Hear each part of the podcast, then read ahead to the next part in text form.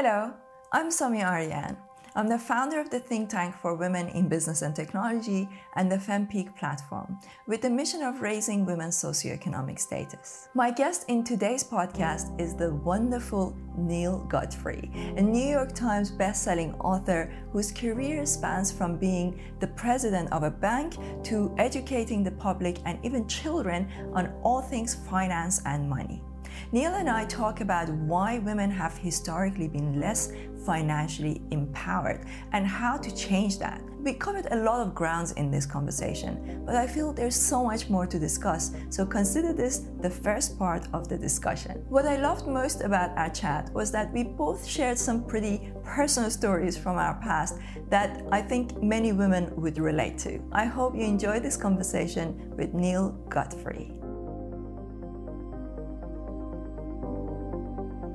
I thought to um, to ask you first things first. What are your thoughts over the years? You know, as you've been working on uh, you know so many areas within finance. What are your thoughts on the feminization of poverty? Like, why is it that we have it? And and it just seems like even when we when it's not the case, it's like unless a woman marries uh, into money, right? So so it's like the way to for women to not have that level of um, you know poverty is if they marry into money. So what is the historical root would you say you know from your observation over the years? Why do you think that has happened?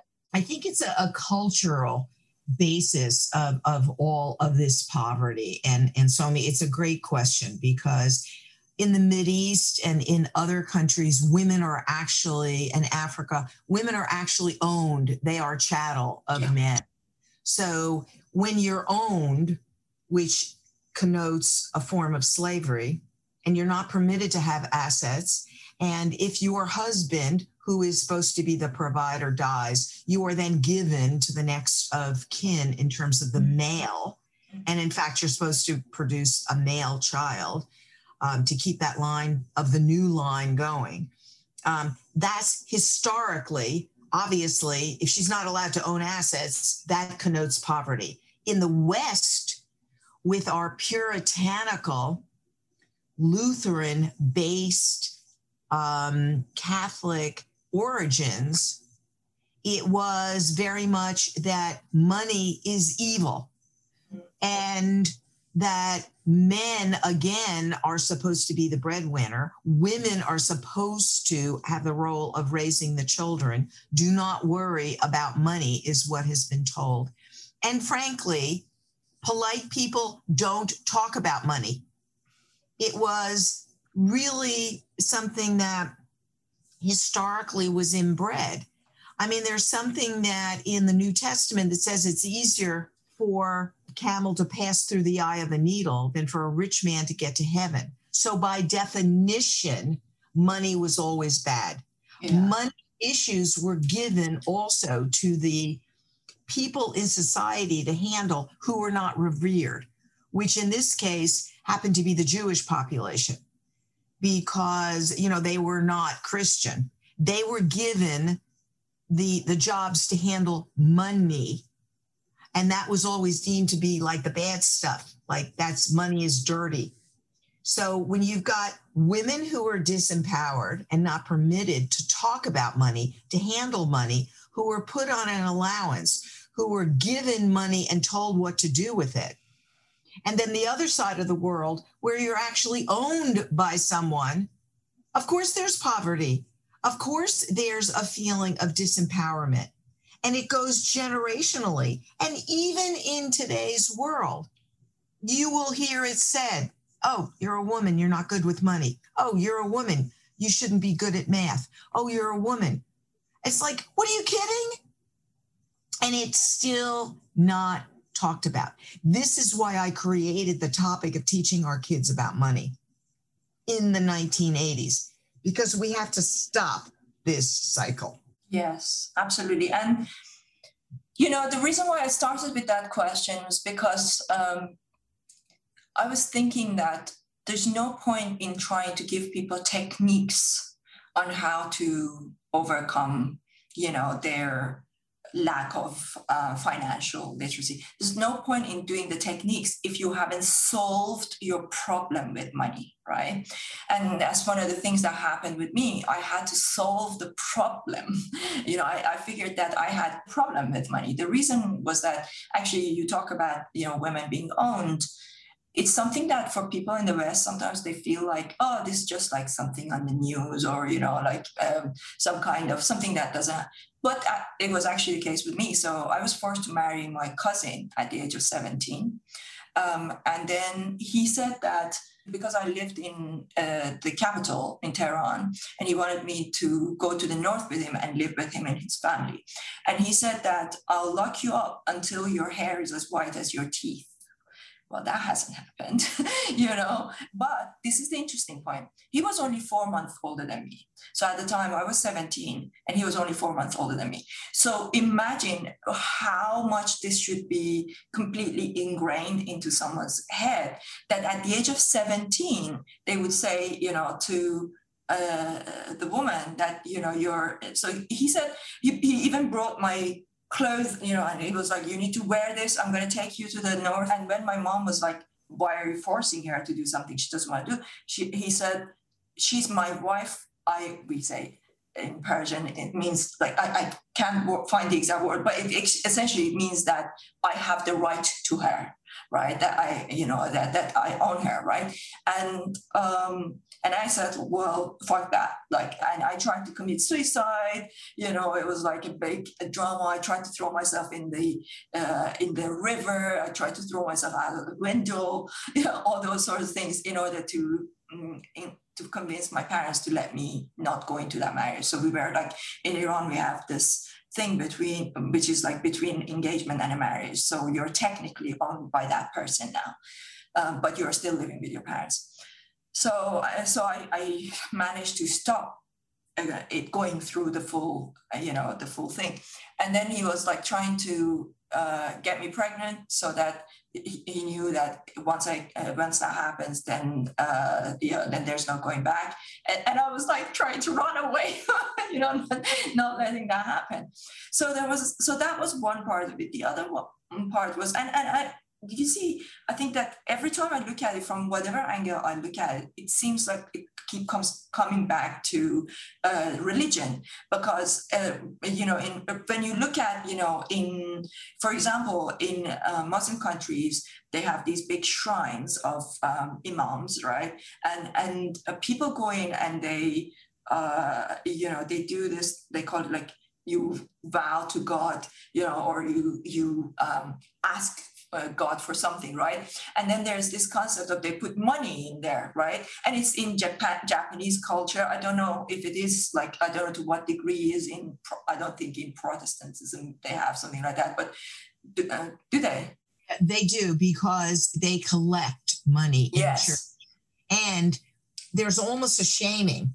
Yeah. Because a basket is passed and everybody looks in as it's passed. And if you don't take money and put mm-hmm. it in, mm-hmm. you are therefore, you know, shamed. So the yeah. answer yes, and it's public. It's not as if it's a private. Yeah, it's the same in our culture. It was the same where it is public, right? You go into this massive shrine and people are putting money in, and they're like you know praying to God or praying to the imam or whatever, but they're putting money in. It's kind of like there's like a bribing culture. Uh, you know, it's like as if you're bribing God or bribing the the imams or whatever, the Pope. You know? And think about that. I mean, think about connecting those two. Now, charity is built into all the religions. Yeah. More so in some of the Western religions than than Eastern. That that that's just the way it works. That you have to give in the Old Testament and the Torah, 10% is something that you must tithe, you must give. And it moved into the New Testament in some of the East religions. I'm not sure in, in terms of Muslim if you have to give. Yes, you do. There's two different kinds. There's one is called khums, which means you have to give, I think it's one tenth or one uh, fifth. I can't remember what that the word I think.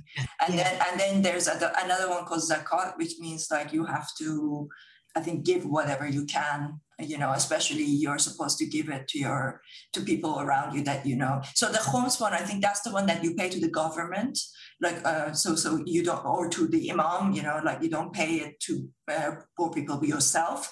Um, so that one is actually counted for whereas the other one is like you are supposed to give charity to uh, from you know from your own so uh, so yeah these are there is the same. So so there is so it's interesting right? Because there is the fact that okay as a woman you're not supposed to also for example in in our culture as a woman you're not uh, allowed to become an imam. There's no female imam, right? Um, and I think you look, there's still not a female pope, you know. But but then when you look at the amount of wealth in Vatican, in you know, uh, going into you know all sorts of uh, everywhere you look, when you look at the grandeur of the beautiful architecture of uh, you know churches um, and chapels and things like that, you look at like that's money. A lot of money has gone into that, right? And then the flip side of that is that in addition to money going to these places, also these places where before there were any kind of university, these were the places where it was also the place of knowledge, where knowledge was captured, right? And women stayed out of it. Like, for example, in our country, um, you know, my, my birth country is like they say that a woman is not even supposed to step foot into uh, step foot. Is that right? yes, into a mosque uh, during her period. That's a quarter of a woman's life. You know, not supposed to even go there. Um, so you're you're kept out of a place of knowledge and money and and power. The flip side is is that hey, you're taken care of, so you don't have to worry that was always the thing. You don't have to worry. Well, you know, as the world goes on, the fact of the matter is this disempowerment. And remember, then the the moms raise their kids that way. And it does get to be part of your DNA. Yeah. We know that now. We know that's why there's a slave mentality with a lot of, of the Black people because they were slaves in our country for 400 years. So, you know, we know that DNA is passed on, even if there aren't words. And, and that's why it's like exactly like you said, we've got to work on two things at the same time the head, also the heart, but also, I do believe simultaneously, if you give women the techniques to let them be empowered, to have them understand wait a minute, that's all I need to know? That's it?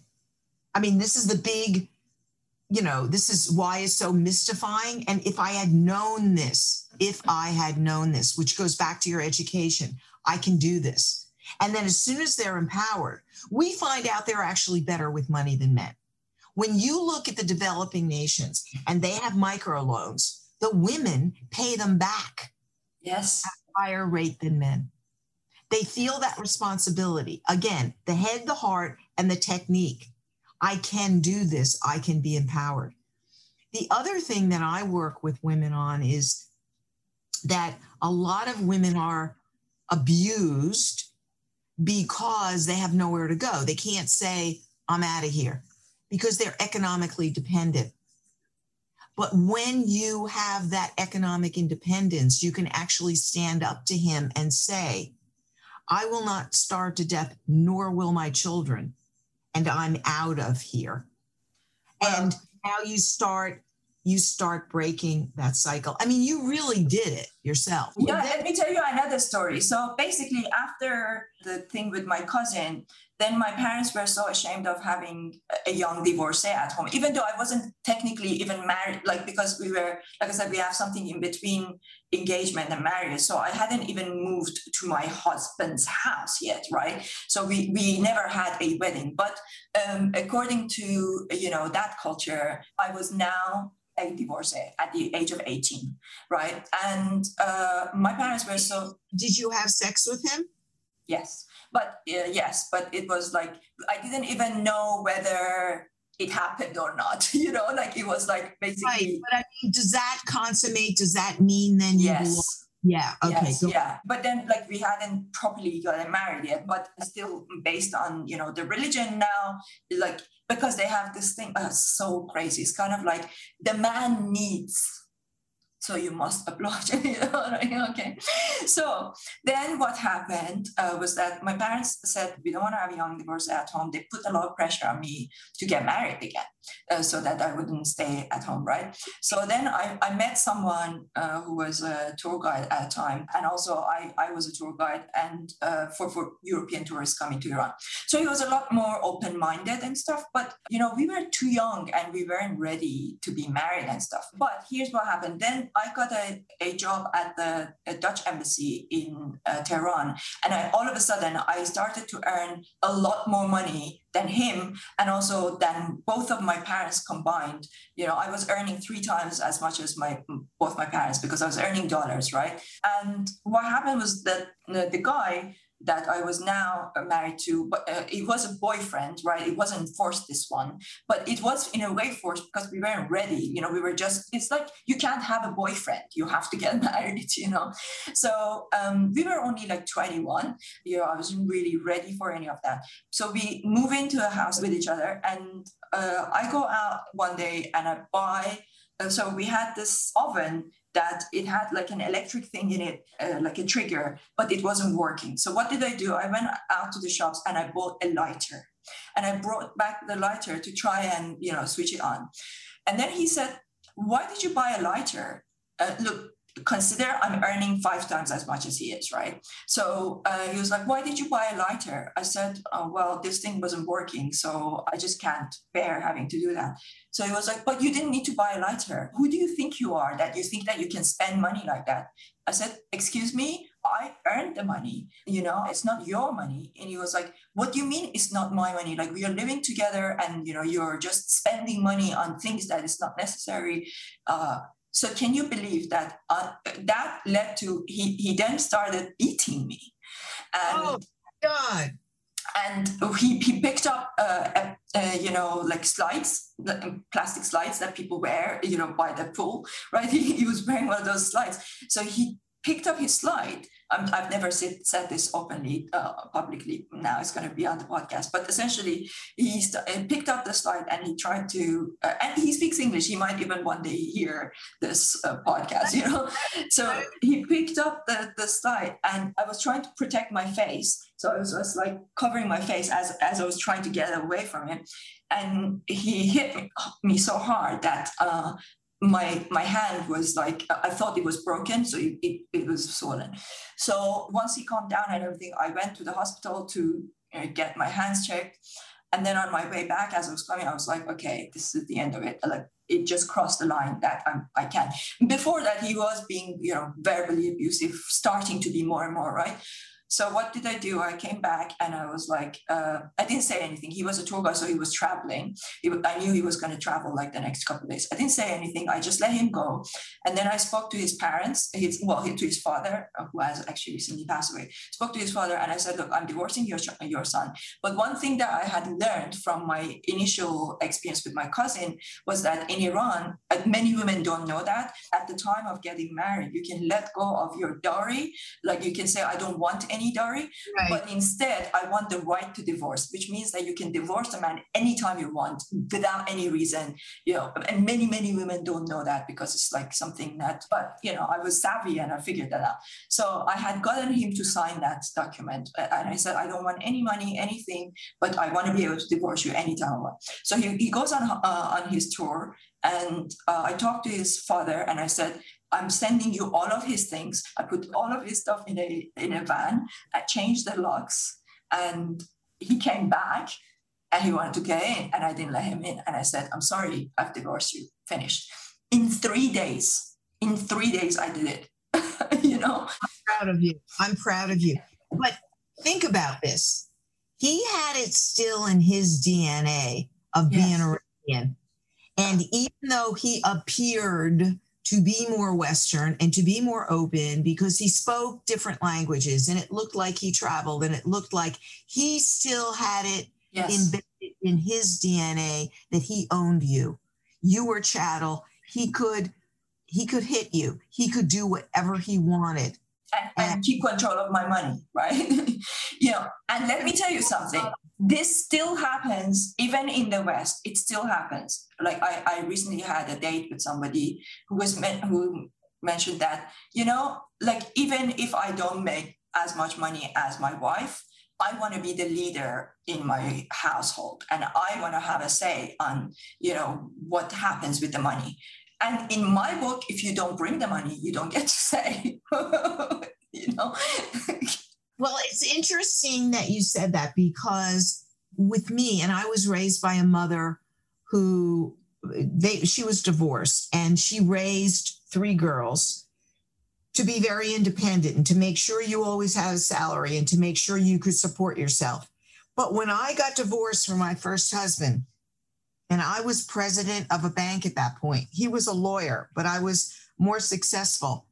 And without even skipping a beat, she said, Well, of course he wants to leave you. You earn more money than he does. I was like, What? Look how you raised me. I mean, that just came out of your mouth. So it's exactly what you're saying, Somi. It's it's built in to our structure. It's like, are you kidding? The man has to be more successful. I mean, that's, you know, this is the old stuff burping up and bubbling up. So the difficulty is that my generation, you know, I'm an older millennial, uh, younger millennials, older millennials, you know, Gen Xers, but especially millennials, I really think we are the last kind of breathing space you know in, in that uh, in that area. And it's like our generation has to deal with that right? And i'm hoping that maybe our generation maybe even generations that it may be that you know they may still have some remnants of that. But now there's the question then what does that do to uh, the relationship space? Because a lot of women then will back down because they don't want to mess up their relationship, right? So so then uh, feminization of poverty continues. No question. And it's the fear. It's based on a whole lot of things that come up. Um, there are definitely more millennials. There are definitely more, you know, Gen Zers and the next generations that are coming up that are going to be independent. However, Women still earn less than men. Women still drop out of the workforce to raise the children. And it's way harder to get back into. Especially with technology moving so fast. Of course, you've been out of the workplace. I mean, you know, they have whole programs of trying to reintegrate these people in, but it's very hard if you've been out for 10 years. The world changed in 10 years. There's nothing technologically when you went in to when you know when you left and coming back. So women are still behind and i don't care whether you're a, a millennial or a gen z it still is that way. And there is gender parity gap i mean in, in terms of pay gap. And as long as women are going to be behind, they're never going to be able to catch up. In our country, we have more women unemployed with the, the pandemic there's still two or three million women who have not been able to get back into the workforce. That's right. That's right. But okay, one thing that maybe I'm hoping to kind of get across with FemPeak, and I'd like to hear your thoughts on that, is that I really want to get the message across that it's up to us, right? And we need to do something about that. Uh, because if we wait for governments and organizations, nothing will happen, nothing will change. This is the way it is. But look, I mean, I've managed to change my life uh, completely. You know, now I support my parents, my brother and sister. I support, like, I, I pay for all of their, you know, insurances and like, you know, all of that, like all of their stuff, right? And I'm one person. I, I came to the UK with no family. I have no family here. And, you know, I employ now around 10 12 people you know so there are a bunch of people that i have to pay every month and i'm building a pretty big business you know? So where did that come from? Like you know people say oh women don't have a network. Well create a network. I created my own network right? I agree with you. Change it. Declare it change it and do it. And you're living proof of that. You don't have to live your history. No. Uh, yes. what you is change it. And that's why you have FemPeak. I mean, that's exactly why you have this company. Yes. Make sure that there's a place, that there is a network, that there is a home, that there is a place that you can get trusted advice from people who've been there, done that, changed their trajectory, did their vision board, and changed their life. And that's the point. You are not necessarily having to live out your history. I want to know did you get married again? Did you?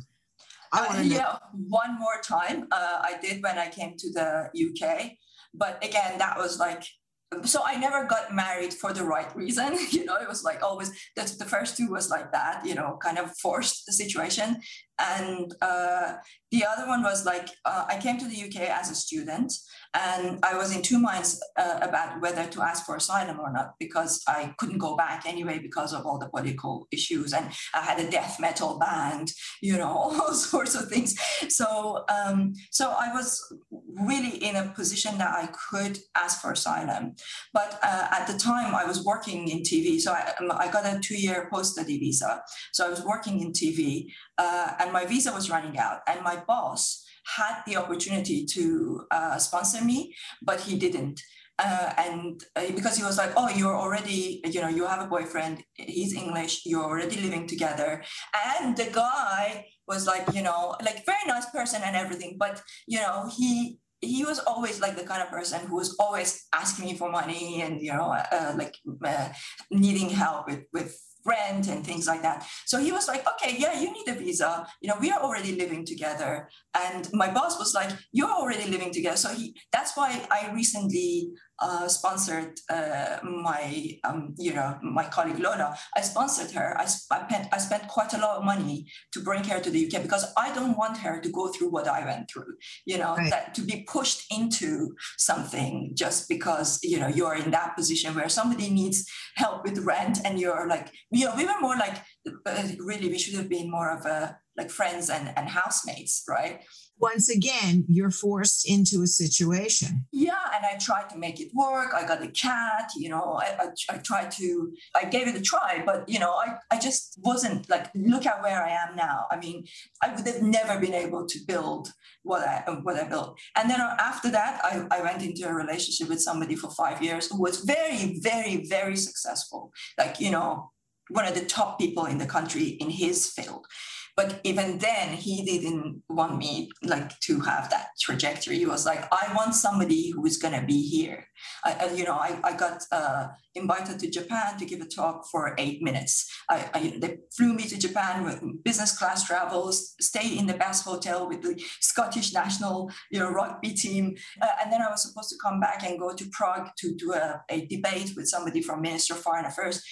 But he was like i just want somebody who's going to be here Right.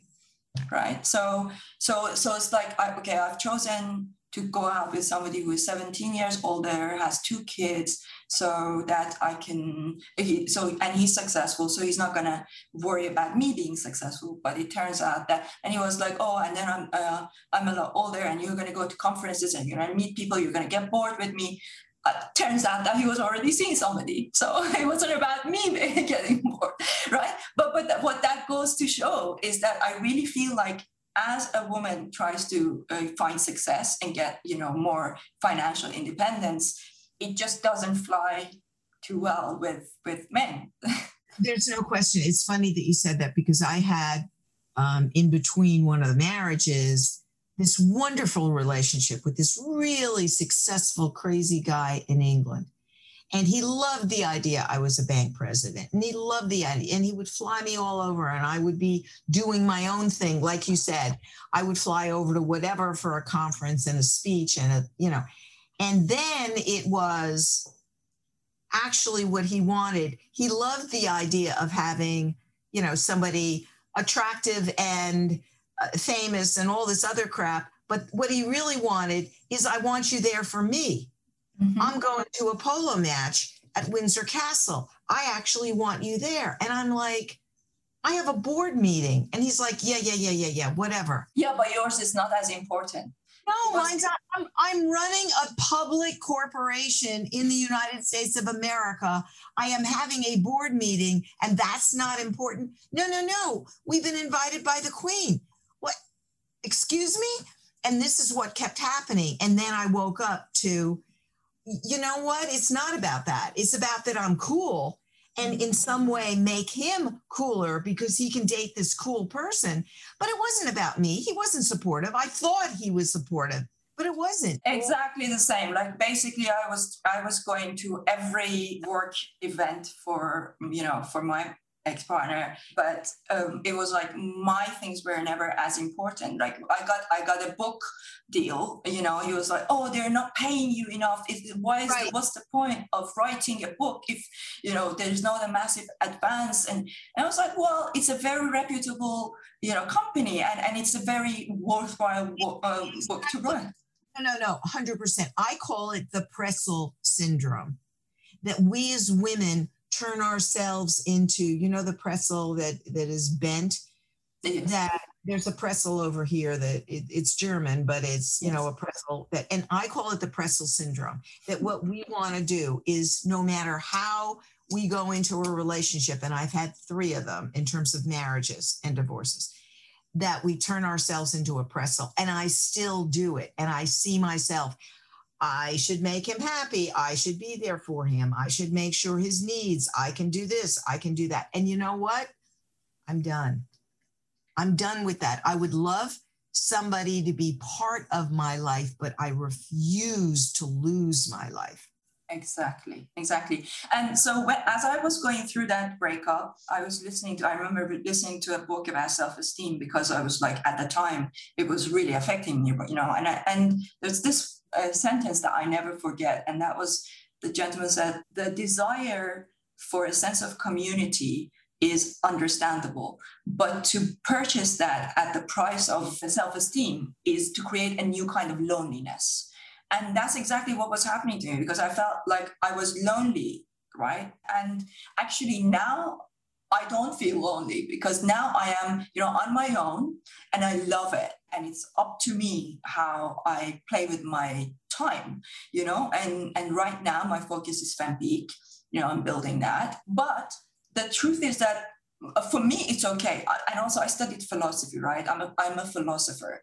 I think I'm a solitary person. You know, I'm realizing more and more that I actually really enjoy being alone because I can think and you know the thoughts the things that I develop uh, alone. But not every woman wants that or not every person wants that. Most people want to be in a relationship. So where I find myself when it comes to the question of finance and relationship is that I feel like we are at a crossroad in history where we need to redefine a paradigm where there's no precedence. There is no previous time in history that we can go back to. Okay, people say that, yeah, there was a time that women used to be like very successful and run, uh, you know, big uh, armies or whatever. I mean, I don't know how true they are. And maybe even if they are true, they are not prevalent enough that they haven't been, there's not been enough of a role model or precedence for it, right? So we are in this situation similar to think about the four minute mile. For many, many years, we thought it was impossible. Then one person broke it, and then other people uh, were able to do it in a short amount of time.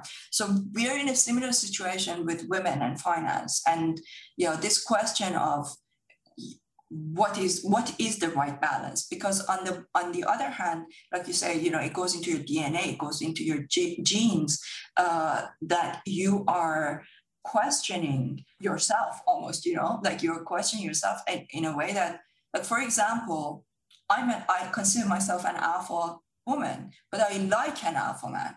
You know, I like somebody who is fiery and, and feisty like myself, but who can somebody an alpha man who can take an alpha woman.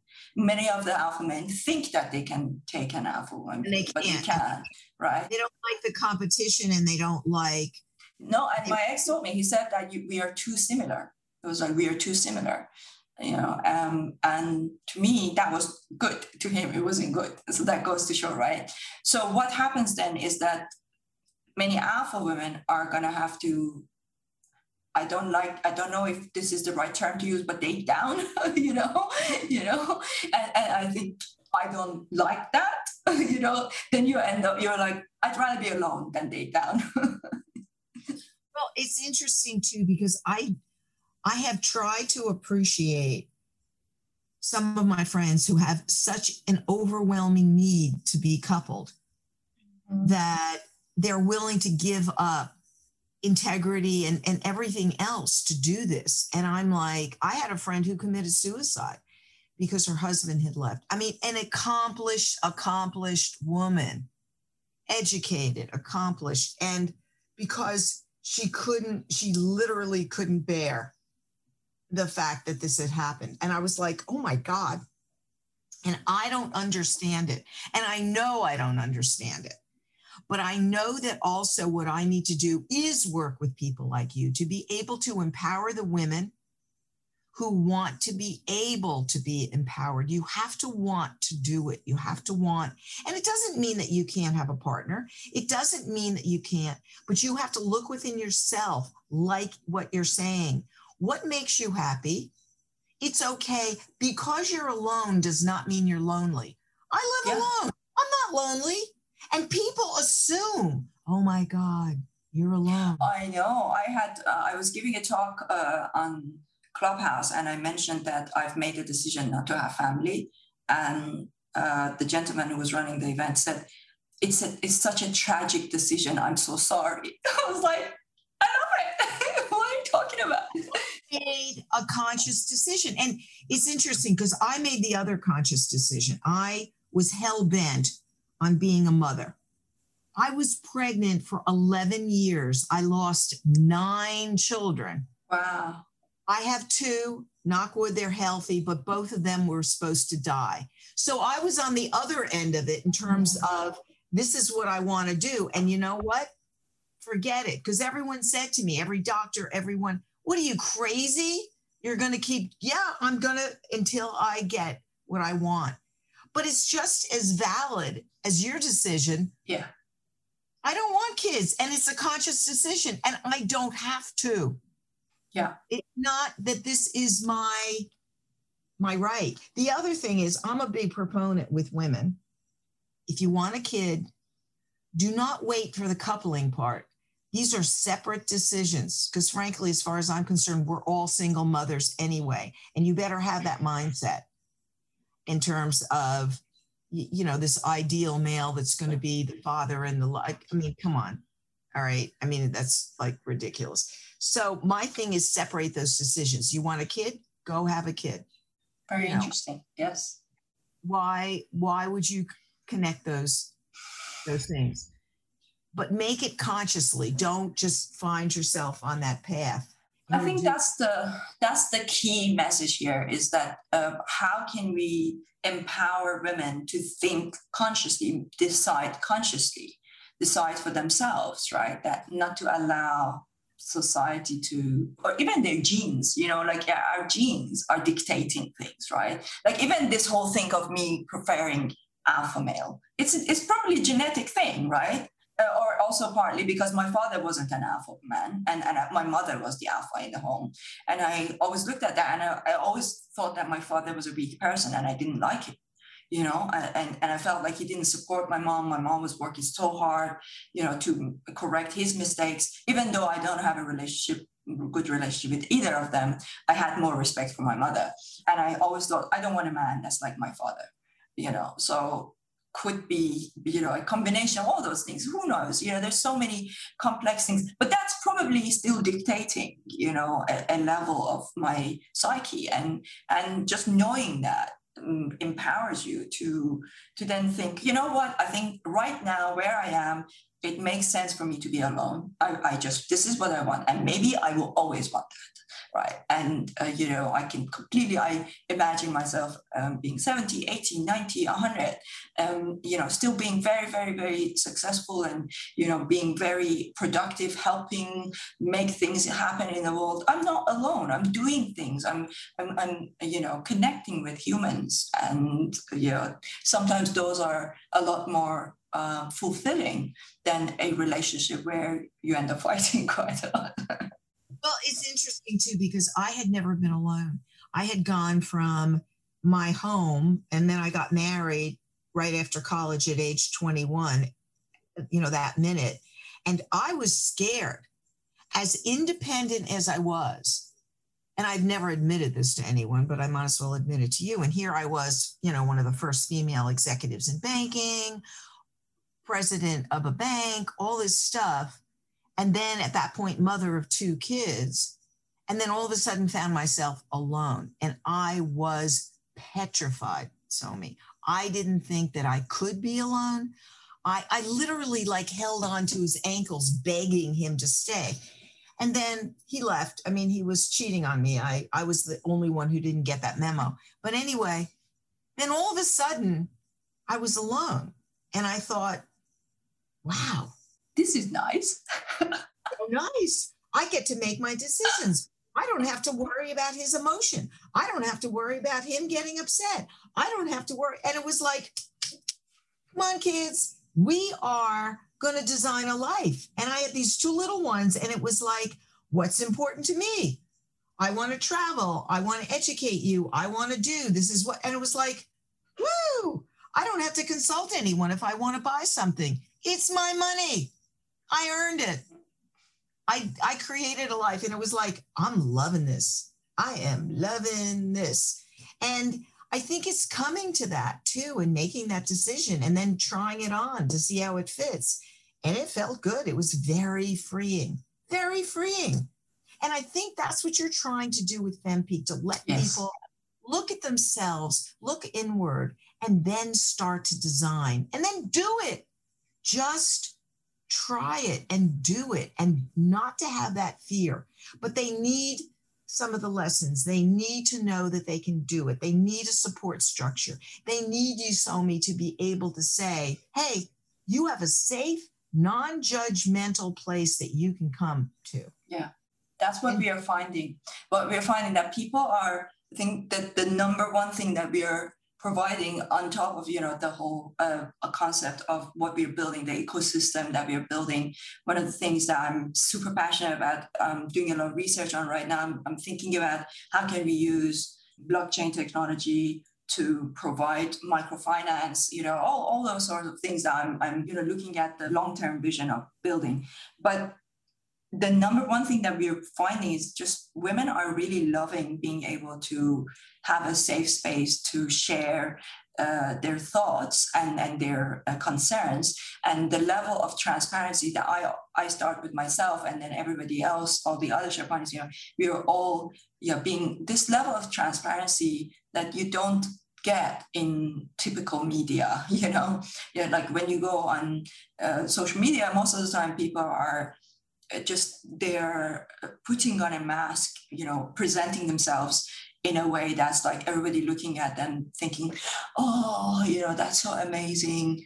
Well, think about it. Social media is built for everyone to sit there and show the cool stuff that they're doing.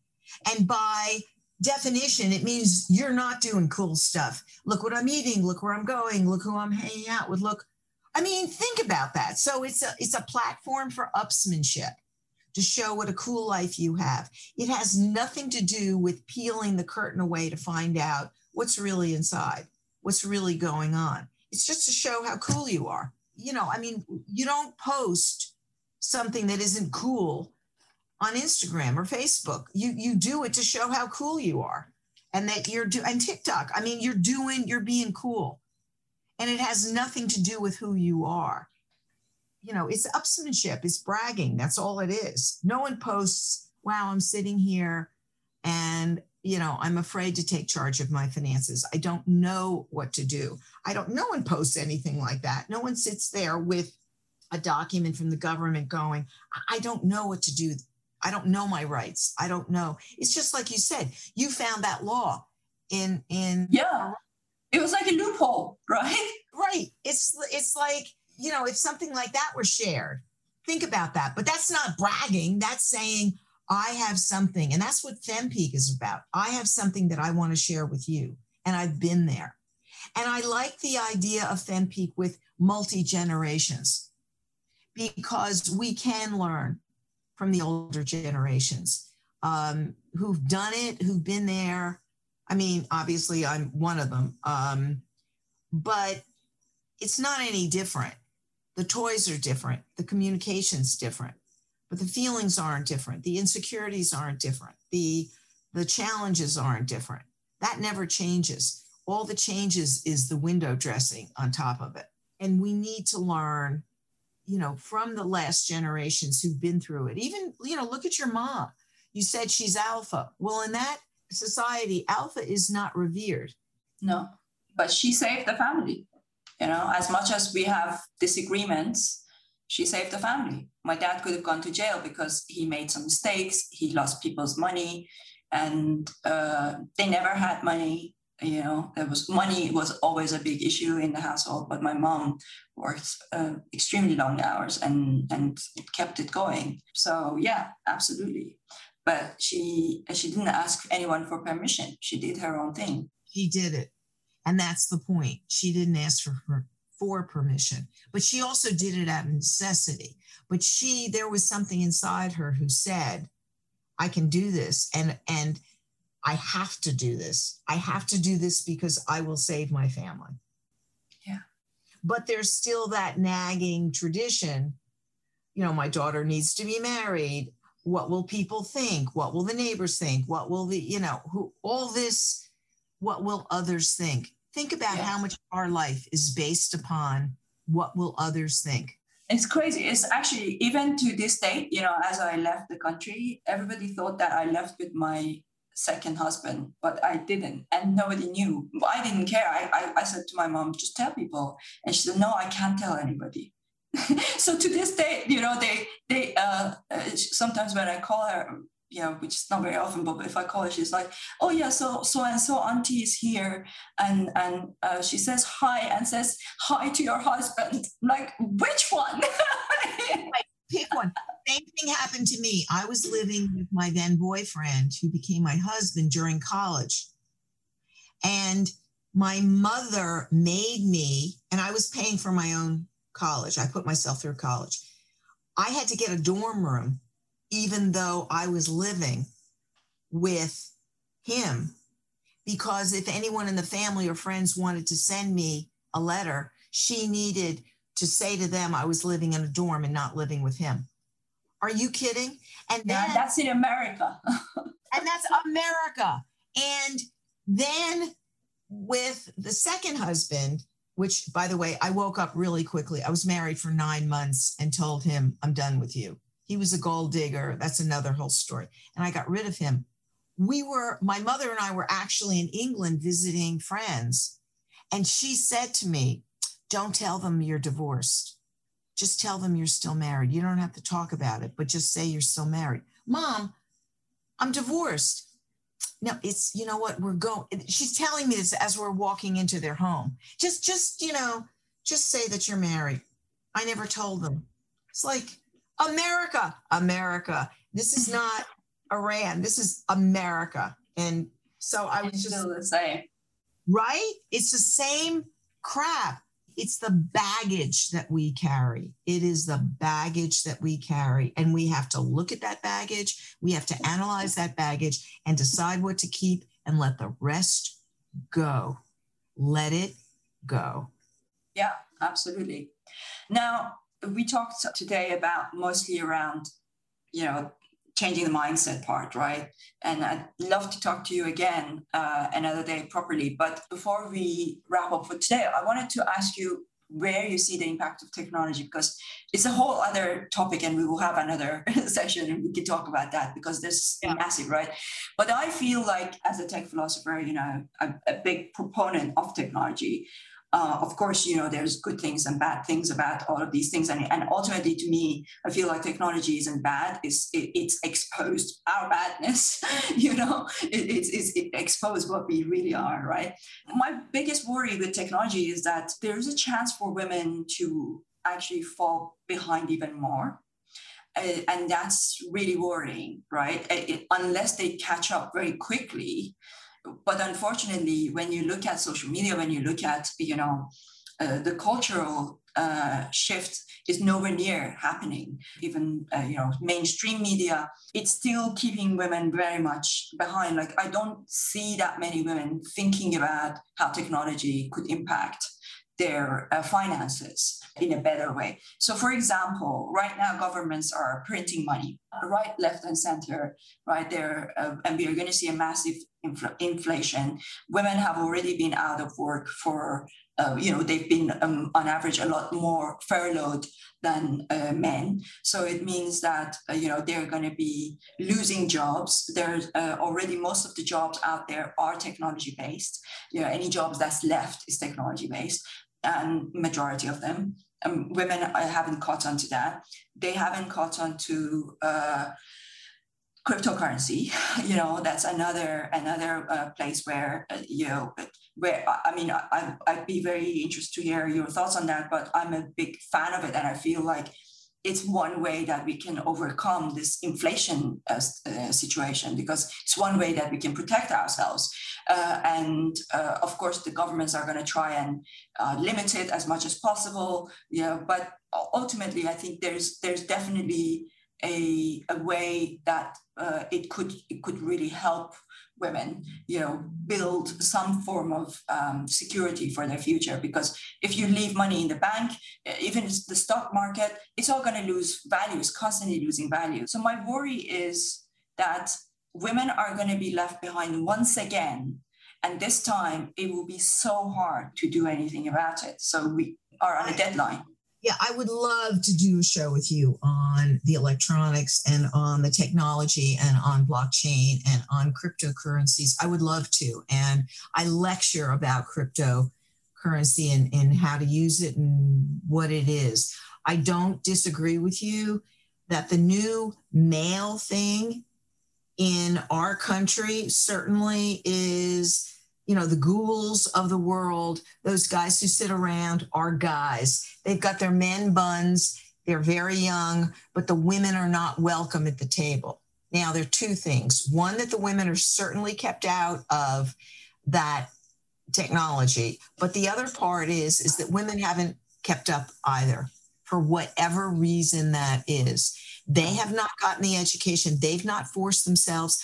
I you know, teach or I'm part of Columbia Graduate School of Business. I mean, this is top of the top in our country in terms of these people. I cannot tell you how few women are getting their MBAs to go into the technical side. And when they do have those internships at Google and they're sitting there and they feel like the one left out, the guys are doing guy bumps and they're doing all this stuff. And once again, they're, they're kept out of it. Same way I felt when I went into the financial world in 1972 when there were no women executives in banking in the world. None. I was one of the first. And I was always the outsider. So the question is are you going to beat yourself into through that gate to be part and be on the other side? The other thing I want to talk to you about later is the use of crypto and when it makes sense and when it doesn't, and why women are reluctant. Because I have a theory on why women are reluctant about that, which may. Oh, I'd not. love to hear that.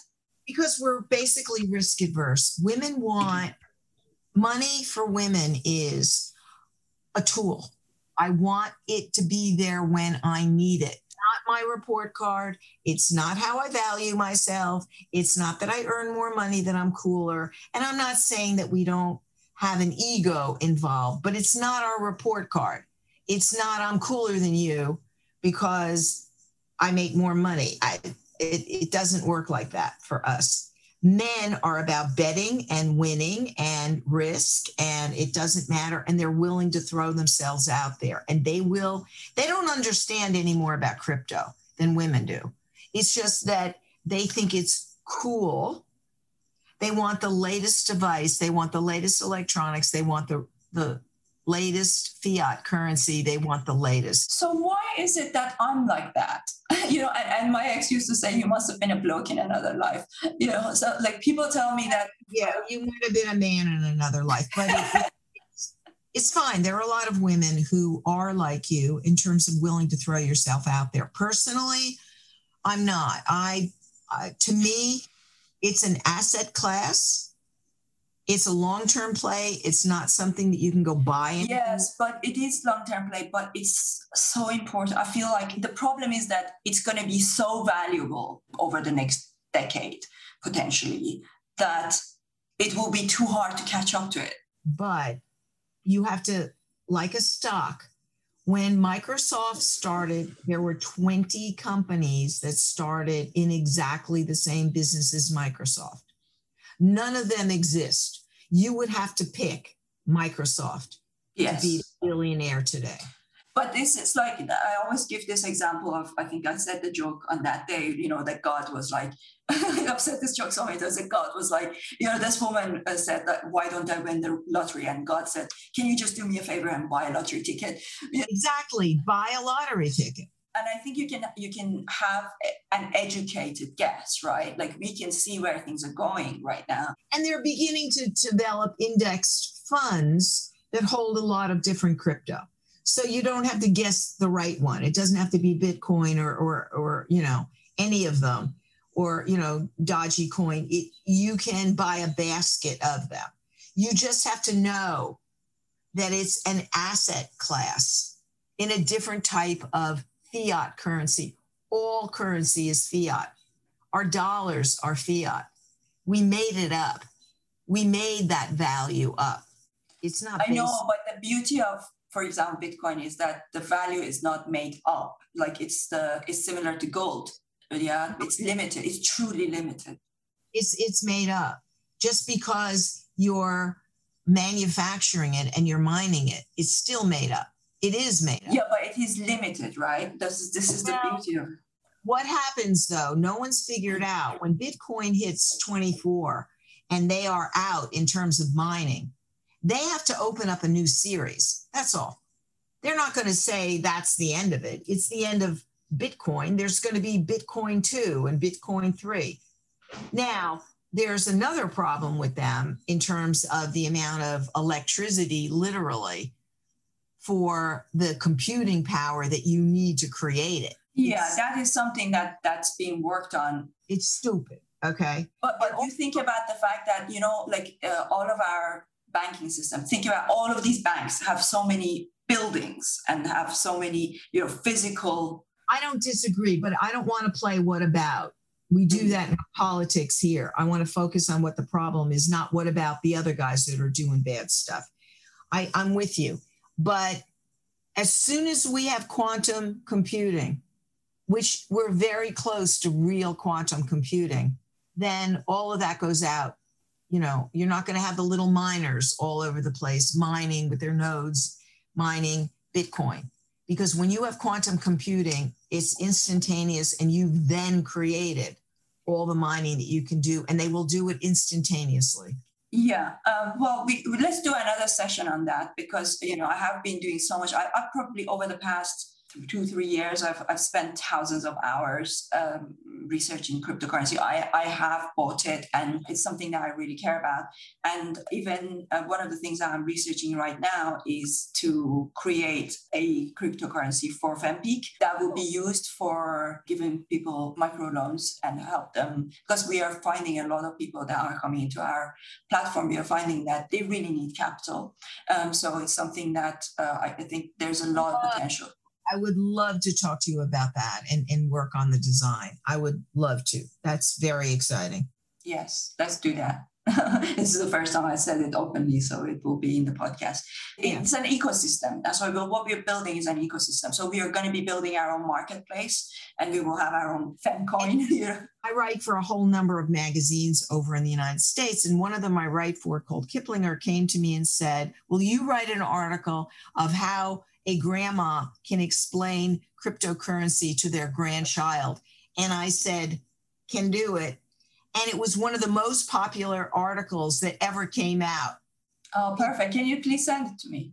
Yeah, I will. I'll send it to you. And that's where we need to start so that we can engage yeah. right away, especially women go, whoops, I don't understand that. I now shut you down. But the good news is that um, we did a little poll from our uh, audience, and one of the questions they're asking is crypto versus stock market. Where should you put your money? So, so it's good that people are asking that question. I love it. I love it. We just have to engage them and get them up. And then, and as soon as you know the stuff, then you make your own decision. Just like you want to buy gold, you don't want to go buy gold. You want to buy commodities, you know In fact, I'm going to do with you guys, I want to do an investing seminar. And investing is not just stock, it's stocks and bonds and collectibles and Barbie dolls and crypto and oil and you know, to start from the beginning because when you start getting engaged at that level, then you go, oh, okay, I get it. Yeah, it's not that complex, right? Yeah, exactly. I had to teach myself all those things. I watched a lot of courses on uh, everything to do with, you know, learning about investment 101. And of all the things that I studied, crypto was the thing that really attracted me because I can see the potential for creating a whole new marketplace it's an ecosystem and, and ecosystem, you know part yeah, of that are nfts and other things that are yes. going to into it. So yeah, I'd love to talk to you about it. It's awesome. Okay, so we will do a part two follow up. You know, there when I was growing up, I didn't have any female role models. I guess you know my mother, in a weird way, we had a very very difficult relationship with each other, but. Um, I guess in some ways I, I did respect her, but I didn't really have a female role model. I don't consider my mom as my role model um, because I disagree with her choice of husband, you know, and and, and uh, you know many other things. Um, but yeah, we don't we don't have enough. Like all, all of my role models in business are men, you know, like Ray Dalio, you know, Elon Musk, you know, like the people that I, I respect, you know. And in uh, philosophy, they're all male philosophers. In science, they're all male scientists. You know, just there aren't enough role models because even even when we, women do good things, we don't know their stories. Like Henrietta Leavitt, right? Like everybody calls it the Hubble telescope, but really, she was the person behind all that success. Absolutely they don't get that kind of notoriety. I'm with you. That would be a lot of fun. And I think that, you know, FemPeak has that ability to break out and and say, hey, let's talk to those ones. We will do that. Thank you so much, Neale. I will I will look forward to having great. a follow-up conversation. Love this. You're great. Thank you.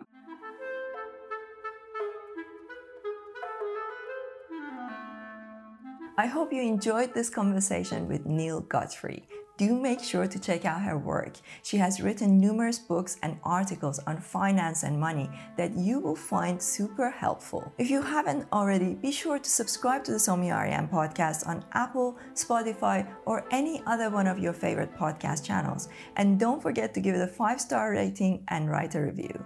You can also find the full video of these conversations on my YouTube channel and connect with me on LinkedIn, Twitter, Instagram, or Clubhouse at Somi Arian. Finally, if you're not yet a member of FemPeak, head over to fempeak.ai, register, and join a community that actively supports women's professional growth.